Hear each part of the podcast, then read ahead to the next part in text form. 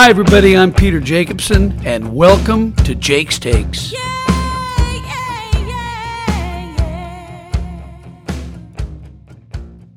Well, golf is back, and isn't it great to see? I had a wonderful time watching the TaylorMade Driving Relief match with Matthew Wolff, Rickie Fowler, Dustin Johnson, and Rory McIlroy over this past weekend.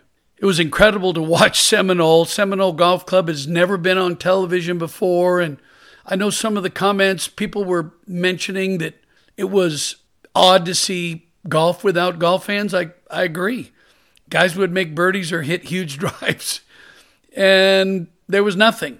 We're used to hearing roars and seeing guys give high fives and, and all that, but there were no caddies, really no yardage books, no greens books. Players were carrying their own bag, which I thought was really cool to see. Took me back. Uh, the winners were Dustin Johnson and Rory McIlroy. I think they won almost two million bucks for charity, and Matthew Wolff and Rickie Fowler just about a million and a quarter, something like that. Overall, the event raised more than five million dollars in relief of the COVID nineteen pandemic and all the essential workers. I think it was the CDC Foundation and the uh, National Nurses Foundation, if I have that right. It didn't really matter who won, there were no losers, just a ton of money was raised, and I think it was an awesome display. Coming up this week on the podcast, I'm so excited to be joined by my good friend Jim Furyk. Clearly, a Hall of Fame career in the works. One thing I didn't realize about Jim Furyk is he's so close to a career Grand Slam. He has the win at the U.S. Open, but he has a second in the PGA, a fourth in the Masters, and a fourth in the Open. Now, some of you may say that's not really that close, but if you play that high level of golf, you realize how close that really is. But he's a great guy. He just turned 50. This is our 50th episode on Jake's Takes, and I thought it would be appropriate for Jim, who just turned 50. So I hope you enjoy Jim Furyk because we had a great conversation. It's a jungle in we all know it. The fans are fired up and making sure they show it. They're rowdy and loud, not your usual crowd. It's a jungle in here. and we all know it. People ask me all the time now when I play in an outing or a tournament or just with friends, why do I play a yellow ball? Well, it's pretty simple, really, because I can see it. I can see the ball in flight all the way from the tee down to the landing spot, whether that's the fairway or, yeah, a fairway bunker. At my age now, I lose the white ball in flight. When Srixon first started making the Z Star yellow ball and they put it in my locker, it was to hand out to my amateur partners in the Pro Am. And I was thinking, I'm not going to play this ball, I'm going to play the white ball. But when they put it in play, I could see their ball. And I immediately thought, what in the heck? I could see that ball. And believe me, when you lose sight of the ball in flight and you don't know where it lands, it kind of takes a little bit of the fun away. So, what I did right then, I switched to the yellow ball. I started playing it in the pro-ams, and eventually I started playing it in the tournament. Whenever you switch to a new ball, you're always worried about how that ball is going to fit in with what you do, how it affects your game. And I play it because it does everything I need it to do. I always think about proper spin, the proper trajectory, and the maneuverability of the shot. With the Srixon Z Star Yellow Ball, I can curve it left or right, hit it high or low, and it has that perfect amount of spin that I need for my game. It's been about 10 years now since I put that ball in play, and I've never looked back. It's yellow for me for the rest of my career.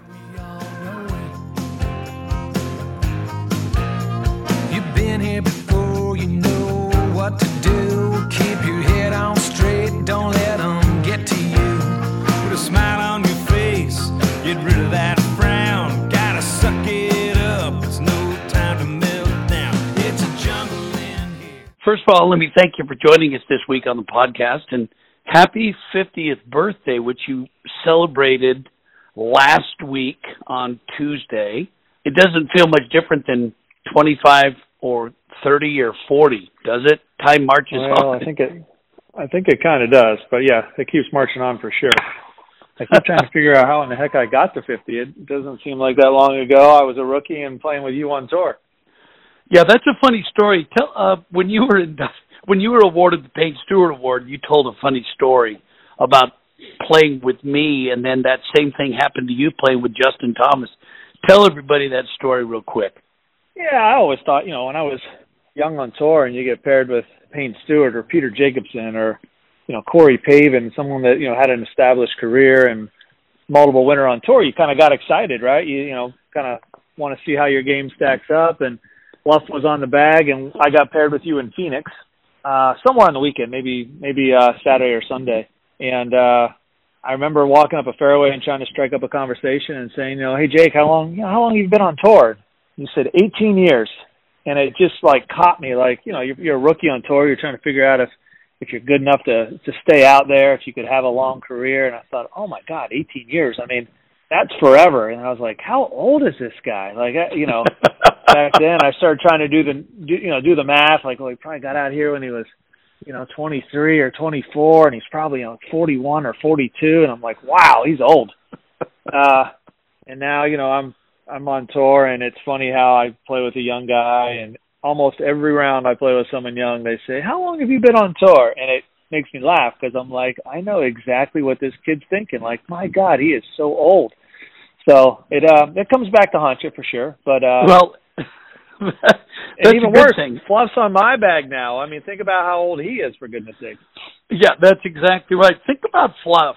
Uh, he started with me early on in the uh, in the the 70s and 80s, and then he went to work. Then he went obviously through the 90s, and then he went to Tiger, caddied for Tiger for a couple of years, and now he's been with you what, probably probably close to 20 years. 21. Wow. 21. April was 21 years. So we started in uh in 99. Masters in 99. I, I say this a lot when people ask me about my relationship with Fluff, which is as strong as it is uh, strong as it is today as it was back then. People always say, "How in the world does he go from three through three distinctively different personalities: Peter Jacobsen, Tiger Woods, and Jim Furyk?" And I give credit to Fluff because I think Fluff really understands each player that he works for and tries to focus in on what you need. Do you do you find that to be the case with Fluff? Yeah, absolutely. I don't think there's a caddy out there that could caddy for anyone, if that makes sense. I mean, you know, it's there's always an ebb and flow in a relationship and getting along with folks. But yeah, I think I think a good caddy has to adjust, you know, a little bit of his style to what he believes you know that player wants to hear, needs to hear. You know, good. He tells he tells a lot of stories about caddying for you, and times where if you needed a kick in the rear end, he might you know he might challenge you a little bit, or you know sometimes you just need an arm around you to to calm you down and, and get you going. And I think you know he's he's good at kind of reading that reading those personalities, and and he got to know all of us uh, very very well. And I think you know what what makes us tick and what what makes us play better. Well, you've clearly had a Hall of Fame career, 17 tour wins, one major, which came at the U.S. Open in 2003. You've you've had incredible consistency. You uh, played in nine Ryder Cups, uh, seven Presidents Cups. Actually, you qualified for eight, but you were injured and you had to you had to skip one. Uh, interesting. I want to get your opinion. I was on two losing Ryder Cup teams and you've been on a few yourself in this era where the United States has really struggled in the Ryder Cup. What uh, and you were captain in 18, 2018 in France. What do you think?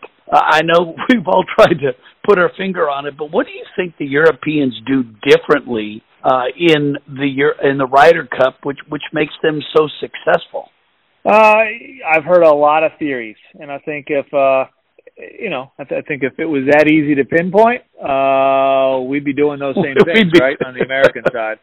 I think one of the things I will say that, uh, first of all, hats off to them. I, I think the European tours, you know, you look back from uh, the 1930s to the 1970s, and Europe rarely, if ever, won a Ryder Cup. And it was a very lopsided match. The European Tour was kind of the little brother to the PGA Tour and you know, I, th- I think they've always had a little bit of a chip on their shoulder, right? That uh, you know, Seve kind of came over, and you had that Seve, Bernhard Langer, Sandy Lyle, Ian Woosnam, Nick Faldo, you know, all at one time number one players in the world, and that era, that group of guys, kind of changed the Ryder Cup for forever, and and they were the little brother that wanted to come over and you know and kind of beat up on their big brother.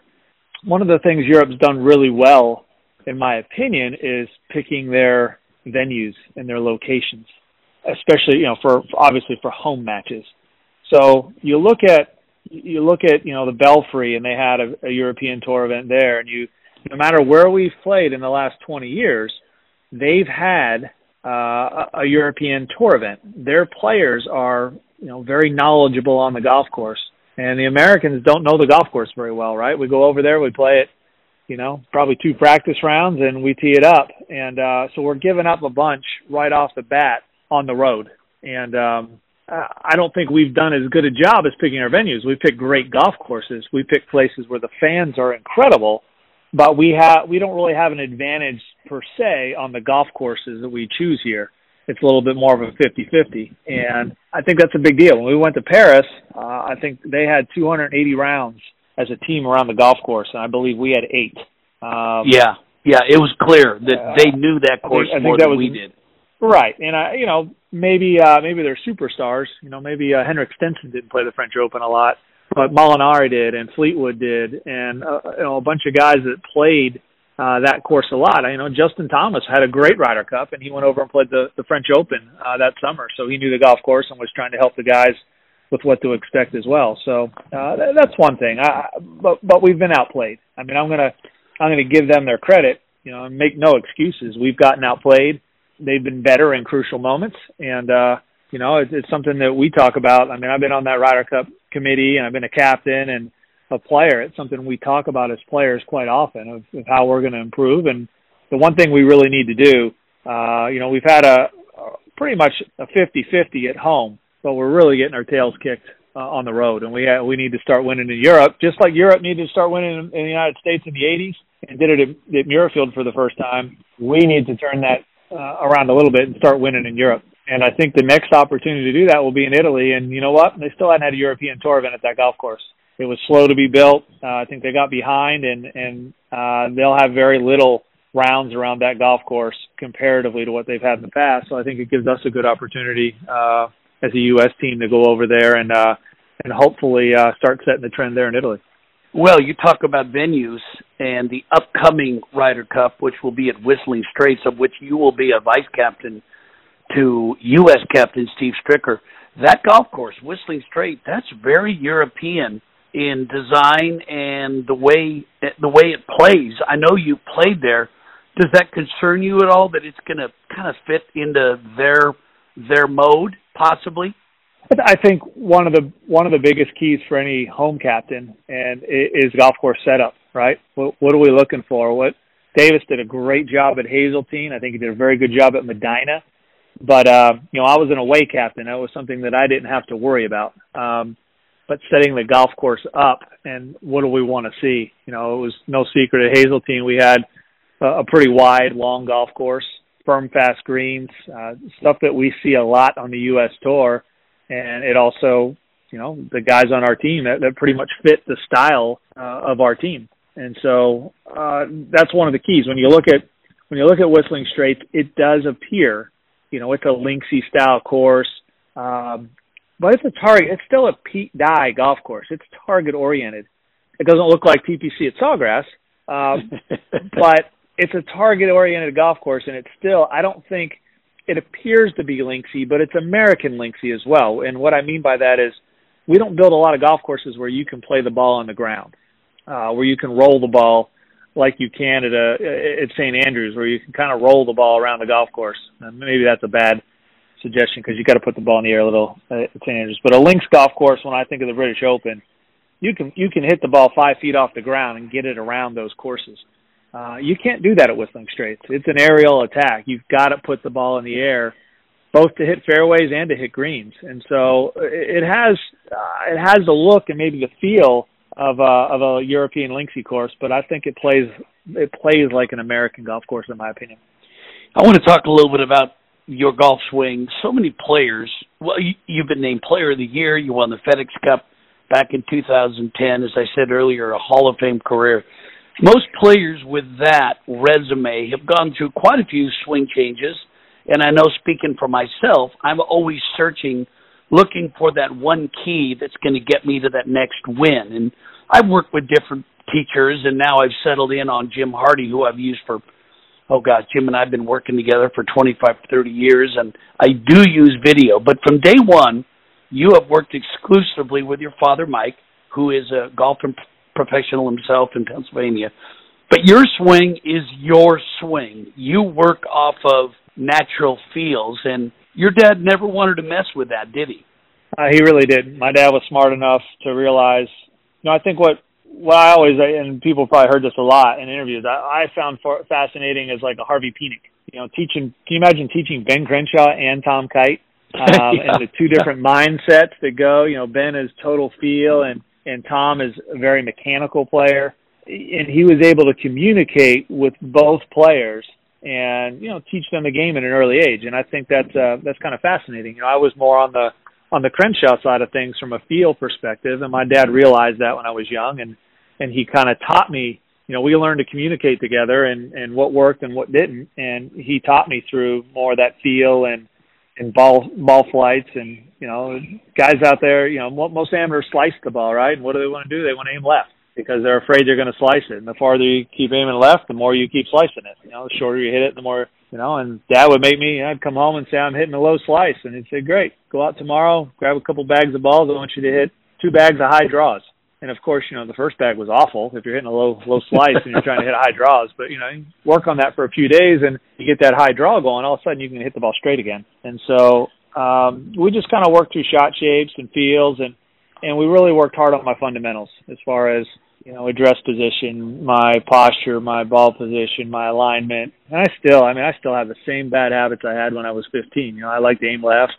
I like to get the ball too far back in my stance. I, you know, it's the same stuff we worked on as a junior, same stuff we worked on in college, and and now like I get all tangled up and messed up. My dad watches me on the range, and you know he tells me the same stuff he was telling me when I was 20, and I always think, how could I be that stupid? Like, why can't I figure that out sometimes? and I do, but it makes you mad when you don't. And and uh, you know he tells me the same things. Well, in working with Jim Hardy, and you don't know this, but I study your golf swing, and so does Jim. Uh, when I first played with you way back when you were a kid, I used to say to Jim, "Wow, uh, uh, Jim Furyk has got such an upright golf swing," and Jim pointed out to me that you may be a little bit upright in your backswing, but you you put the golf club so beautifully behind you that coming into the golf ball, you're coming from such a beautiful inside position. Uh, I think that really tends to make you the consistent player you are because you've got such a simple release at the ball, and and I know those are your fields, but I credit your dad Mike for putting you in those positions. I think um, as a parent, right? You and I, you want to see your kids succeed and be happy. I think he probably felt a ton of pressure when I was younger. You know, folks won't walk up to a 15 or 16 year old and tell them that their swing's goofy or it's not going to work. But he definitely had folks that pulled him aside and said, "What in the heck are you doing? You know, what are you teaching this kid?" And how can you let him go through with that swing? I mean, I know he can play now, but you don't think that's ever going to last. And and so, you know, his idea was that what what comes natural is repeatable, and when you need to repeat it under pressure, if it's natural, it's going to be a lot easier to do so. And and so again, we worked on some some basic fundamentals, and you know, I I don't I think as I've gotten a lot older now, I've started to kind of settle in. I understand my swing a lot better kind of what makes it tick. When I was, you know, when we first met and I was in my mid mid to late twenties, I don't think I quite understood my swing as well and and what made it work as well. But uh, you know, that comes with time and and it's I, I've seen some videos here. Actually, some folks sent some birthday videos out. And there's there's uh, there's one out there with me swinging like in the you know 90s, and then it's got early 2000s, and then 2010, and you know it's definitely changed and evolved uh, some over time, and and uh, but it's my it's my fingerprint, it's my thumbprint uh, on everything, and and uh, and that's why it's repeatable. Feherty said something funny one time. I thought it was hilarious. He said, "Your swing. You described your swing as an octopus falling out of a tree," uh, which I thought was cute. But um, I think you're going to have the last laugh when you're inducted into the Hall of Fame sometime in the future. Maybe you should ask Feherty to induct you. Wouldn't that be kind of a funny little funny little twist? Yeah, when when doesn't when doesn't David say something funny? That's that's pretty uh you know He can deliver hey, sad news in a funny way. What's What's impressive to me, and again maybe because in my career, I've I've had uh, I've had longevity, but I've also had my share of injuries. And whenever you get injured, you've got to fight back. You've got two choices: you can either come back or you can quit. And your first win on tour was in 1995 in Las Vegas, and your last win, at least at this point, was 2015. That's 20 years between wins. Now that's that's longevity. And then after the Open in 2003, the U.S. Open, which you won, you tore cartilage in your wrist in 04, and you had to and, and you had to have surgery, and you dropped out of the top 100 in the world. But you recovered both times. You won in 05, then you won twice in 06, and again in 07. I remember talking to you and Fluff during that time about your injury because obviously uh, I've known you forever. I'm, I'm a huge fan of yours personally and professionally. I've always always keep my eye on you and Fluff. To be honest, were you scared? Were you thinking this may be it for me, or did you think you had a chance to come back and win again? In '03, I was terrified. Um, you know, I won the U.S. Open, won I think two two or three times that year, two times that year. Had my best year ever to that point, and and uh, and then towards the end of that year, my wrist was really bothering me, like at the British Open, and and uh, I could hardly play by by the end of the season, and and uh, eventually had surgery in early '04. And yeah, I was I was kind of terrified. I felt like I had just got to kind of the peak of my career, and I was right in the meat of uh, you know my early 30s when when you really feel like you're going to make a lot of hay in this game, and and uh, yeah, I, I started thinking about it. What would I do if I couldn't play the game anymore? What what am I going to do for a career? Uh, absolutely, I was. uh I, I was I was scared for for a lot of it, and you know, looking back, I it's kind of humorous because the surgery was still pretty simple, and I recovered fine. And the doc that I used uh, is still a friend today. He, he did both my wrist surgeries, and he he kind of hit it right on the nail. He said, "I'm going to have you playing golf in three months. You're going to feel like you're 100% in six months, but quite honestly, it's going to take nine before you're you're back to normal." And he hit it right on. I was playing the U.S. Open in three at six months. I said, "You know what? This guy's crazy." I feel I feel good now. I'm strong. I feel great. And then in nine months, I went, yeah, I wasn't quite there, but uh, I feel good now. And and uh, I had uh, so 04 was tough. You know, I didn't didn't play great through that year. Um, I was trying to squeeze.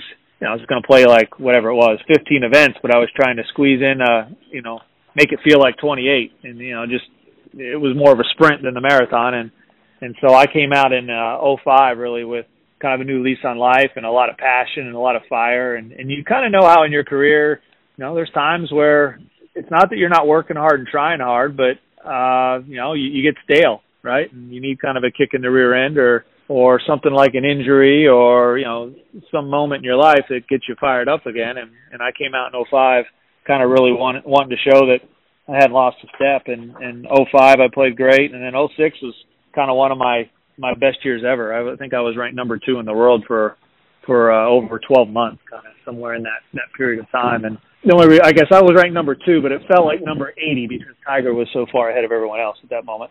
Um, you know, he was tripling and quadrupling everyone else in world ranking points. But uh, I, I had so much uh, passion at that time and,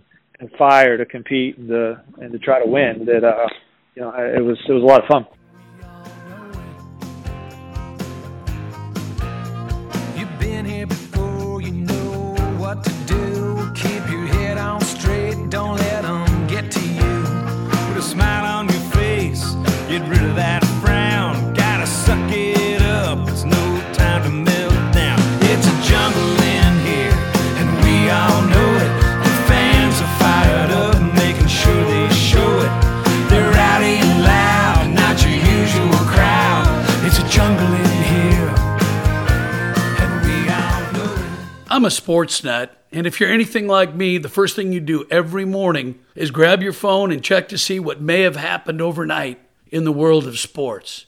But Mondays are for golf. Once the weekend is over and the golf tournaments around the world are complete, whether they're on the professional tours or in the amateur world, I know I'll find what I need on Global Golf Post. It comes to my email every Monday morning delivering everything I need to know as I dissect what happened over that weekend. It also offers insight and analysis from experienced writers and contributors who are as committed to the game as I am. and it's pretty easy to sign up. Just log on to globalgolfpost.com and you're done. And for even more great content, you can subscribe to Global Golf Post Plus, which takes a deeper dive into the world of golf, exploring the people, places, and things that makes this game we love so intoxicating. And with Global Golf Post Plus, there's no advertising. Use the promo code Jake's Takes when you sign up to receive 30% off your monthly subscription to Global Golf Post Plus. So remember, globalgolfpost.com. It's everything you're going to need to know about this game of golf.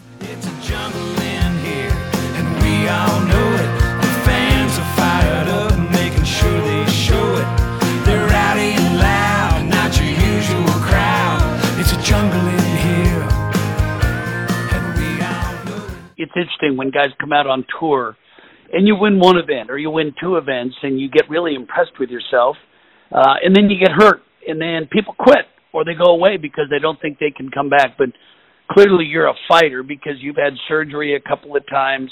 You fought back. You've shot 59 at, at Conway Farms, and then you shot 58 at the Travelers in Hartford. You're the only player in PGA Tour history to shoot un, in the 50s twice. And to me, it, I talk to a lot of amateurs and pro-ams as you do, and they they want to know how in the world they can shoot lower.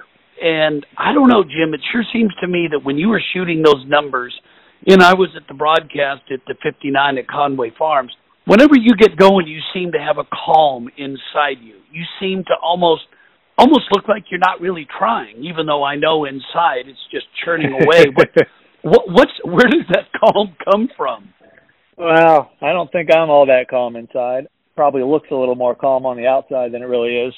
I think both those rounds happened later in my career at the age of 43 and 46, just because I was probably in a better spot mentally to uh to do it, if that makes sense. You know, I wasn't probably as sharp as I was physically, maybe a little earlier in my career when I was stronger and and hitting the ball a little harder, but uh mentally I was prepared and and I think you know, breaking 60 is no different than trying to break 70 for the first time or trying to break 80 or trying to break 90. It just gets harder the lower that score goes but you're still fighting the same mental battle, right? You're you're out there playing the golf course and, and competing with the course and competing with yourself, but you know, thoughts creep in your head. You know, first time you ever, you know, when you were a kid and you were trying to break 70, right? And you had it three under with so many holes to play, and you know, you're right there at 69. You start thinking about making pars, right? You're trying, just trying to get in the house because that's the lowest score you're ever going to shoot. Well, it's really no different when you're trying to break 60, right? You got stuff that comes into your head and and and fighting mental battles. And I think you know,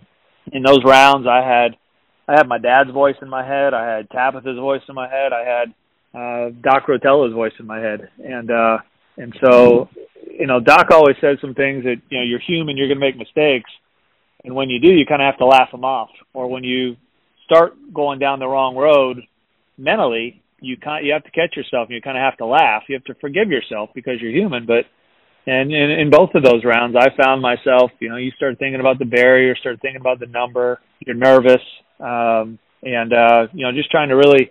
I, I remember in both of them saying the first time I was like, I mean, how many chances in your life are you going to get to break sixty? I mean, think about that. I, you know, I I was shocked I ever got one, and so I'm walking down the last hole thinking, man, enjoy this. It may never happen again, and you have an opportunity. And I, you know, I was fortunate enough to birdie the last hole and shoot 59 and then got myself in the same position again three years later. So you kind of have to pinch yourself and enjoy it, and and uh, and kind of go along for the ride. You uh, you've won 70 tournaments on the PGA Tour. Your PGA Tour playoff record, I looked this up, is four and eight. Yeah, and I don't bring that up to yeah. to. I know you wish it was eight. I, pre- I appreciate but, you, Jake.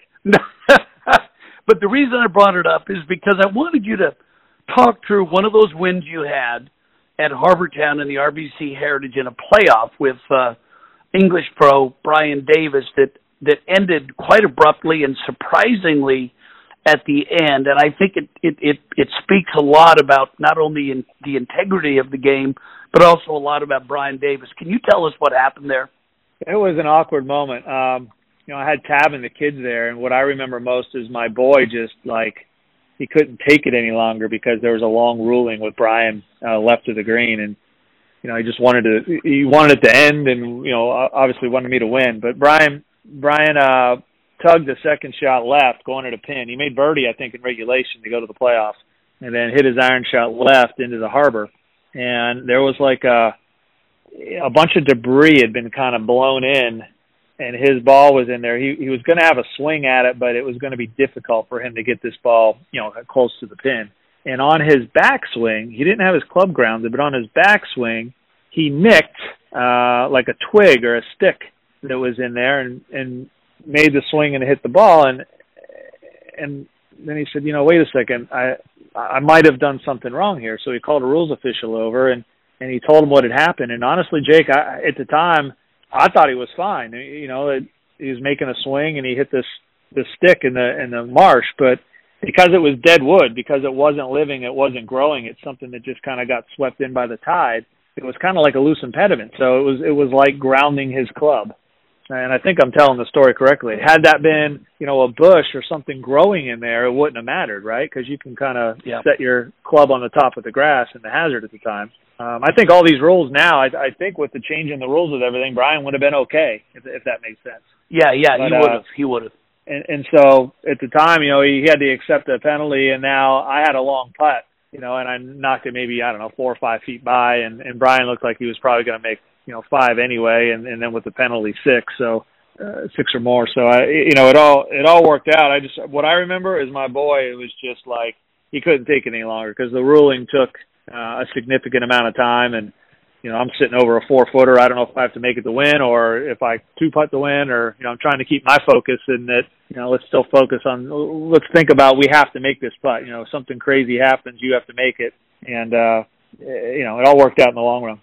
Yeah, I think it was a cool story, uh, and as I said earlier, it tells you a lot about the game of golf, the integrity, the rules, and and a lot about Brian so, Davis as well. Tells you a lot about Brian as well, and yeah, uh, you know, I, I guess you, in one way, you kind of hate to win that way, but uh, you know, um, there's a lot worse to lose that way. I'm sure, yeah, which is uh, absolutely which, which is the bad part.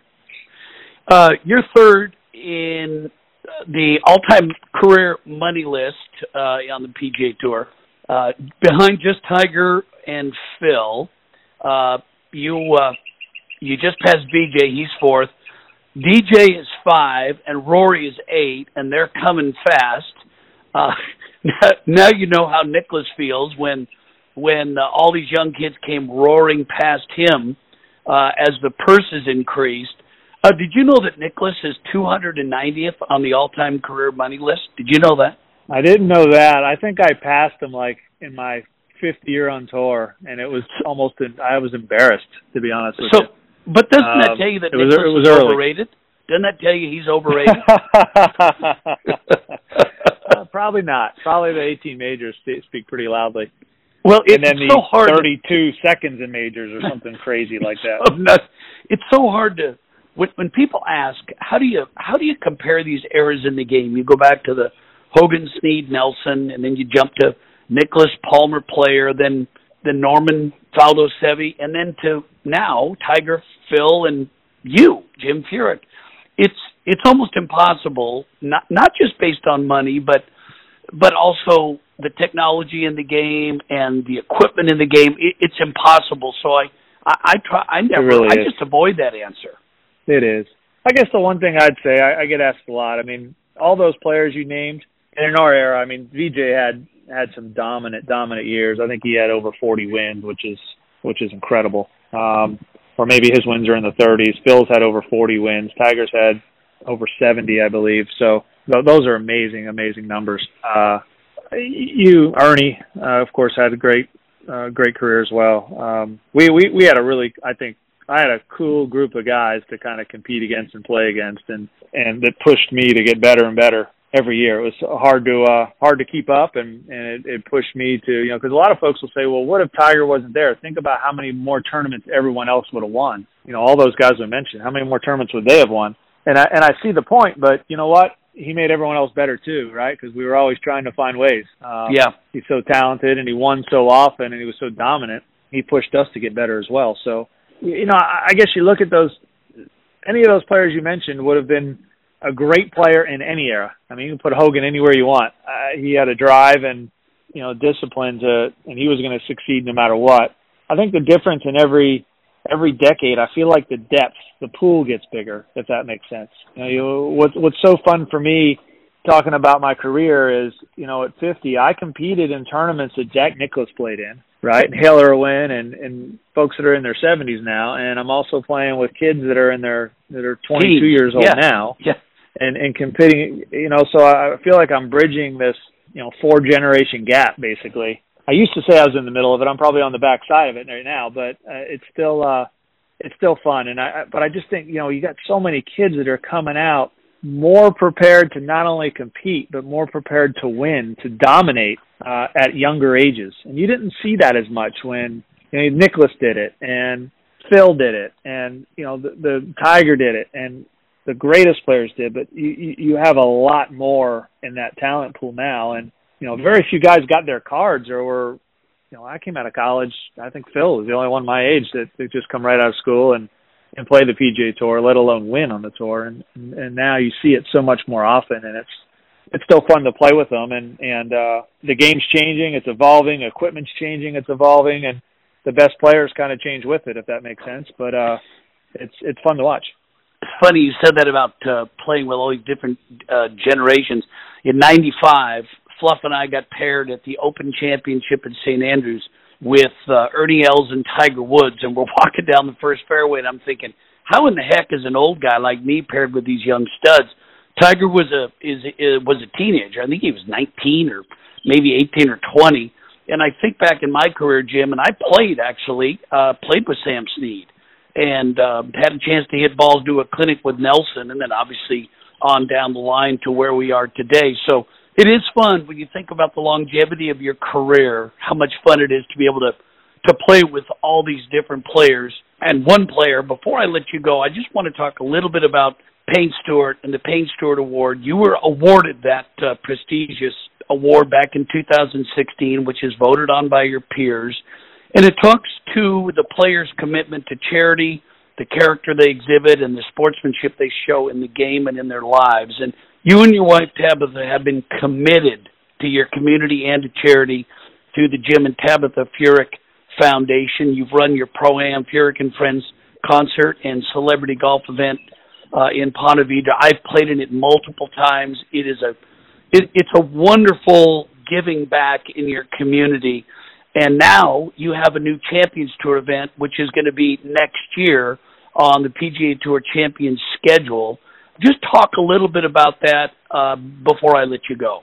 Yeah, I think um, you know that Payne Stewart Award means a lot. Just you know, we all want to be successful on the golf course and and win golf tournaments, and and, and that's you know we love competing, but to be recognized for something off the golf course uh, was very humbling. And then uh, I got to know Payne definitely not as well as uh, as you or some of the folks that were older than me, but I got to know Payne and Tracy early in my career and uh, had a lot of fun with them, and was definitely the uh, on the backside of a lot of needling, like everyone was if you hung around with Payne. So, uh, but you know, to have have that award and to spend the time with Tracy and and uh, is very humbling, and I'm you know very proud proud of it.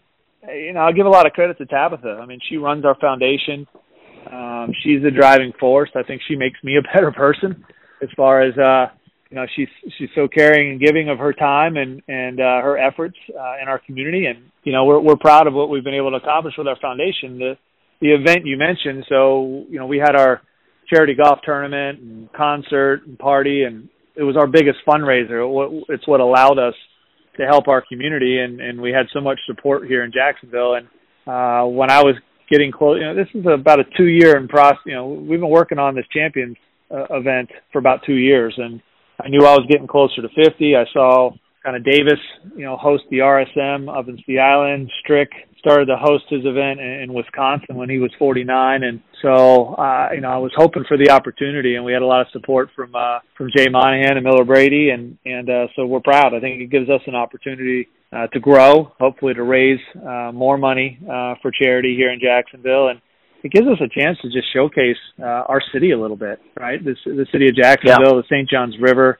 Um, we're proud of where we live, and we've moved. Uh, you know, a couple years ago, we moved uh, kind of closer into town. We live in in Jacksonville now, and in a little community called San Marco, and the golf course we're going to play is phenomenal. Timuquana's uh, across the river. I can I can basically see the clubhouse from the house. So, uh, you know, we're proud of our community and and uh, we've had so much support. But I think it just gives us an opportunity to raise more money and, and help out more folks here in Northeast Florida. So uh, I appreciate you mentioning it. We've got a great yeah. sponsor. I always ask people what, and I've asked you a number of times. You know, what makes a great Champions Tour event? What what makes a great PGA Tour event? And the first thing everyone says right off the bat is a great sponsor. So uh, Constellation Energy has been a partner of mine for a number of years, and and they're our they're our title sponsor. And know, I think you need a great golf course. We've got that in Timuquana. Uh, I think the, the guys on tour are going to love it, and uh, and it's going to be a lot of hard work, right, from uh, from our staff and and uh, and a lot of support from the community. So we're we're excited about it.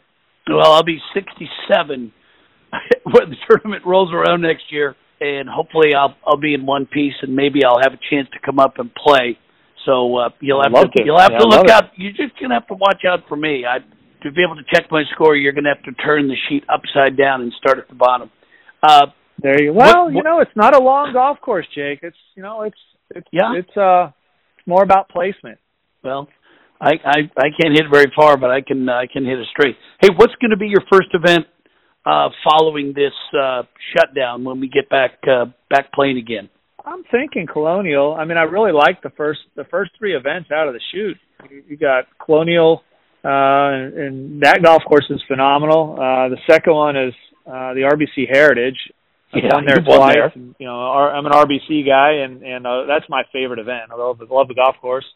And then you've got Travelers up at Hartford, you know, a place where I shot 58. So uh, you know, I've got three good golf courses to start on. I'm trying to get my game in shape right now. I'm I'm obviously very rusty, I think, like everyone else, but uh, I've got some time to get ready, and and uh, I, I'm excited. I'm uh, you know, I'm I'm hoping. I'm kind of the tour just kind of sent out some plans uh, a couple nights ago, and just kind of an idea of of what maybe a, a day on tour will look like come June 8th.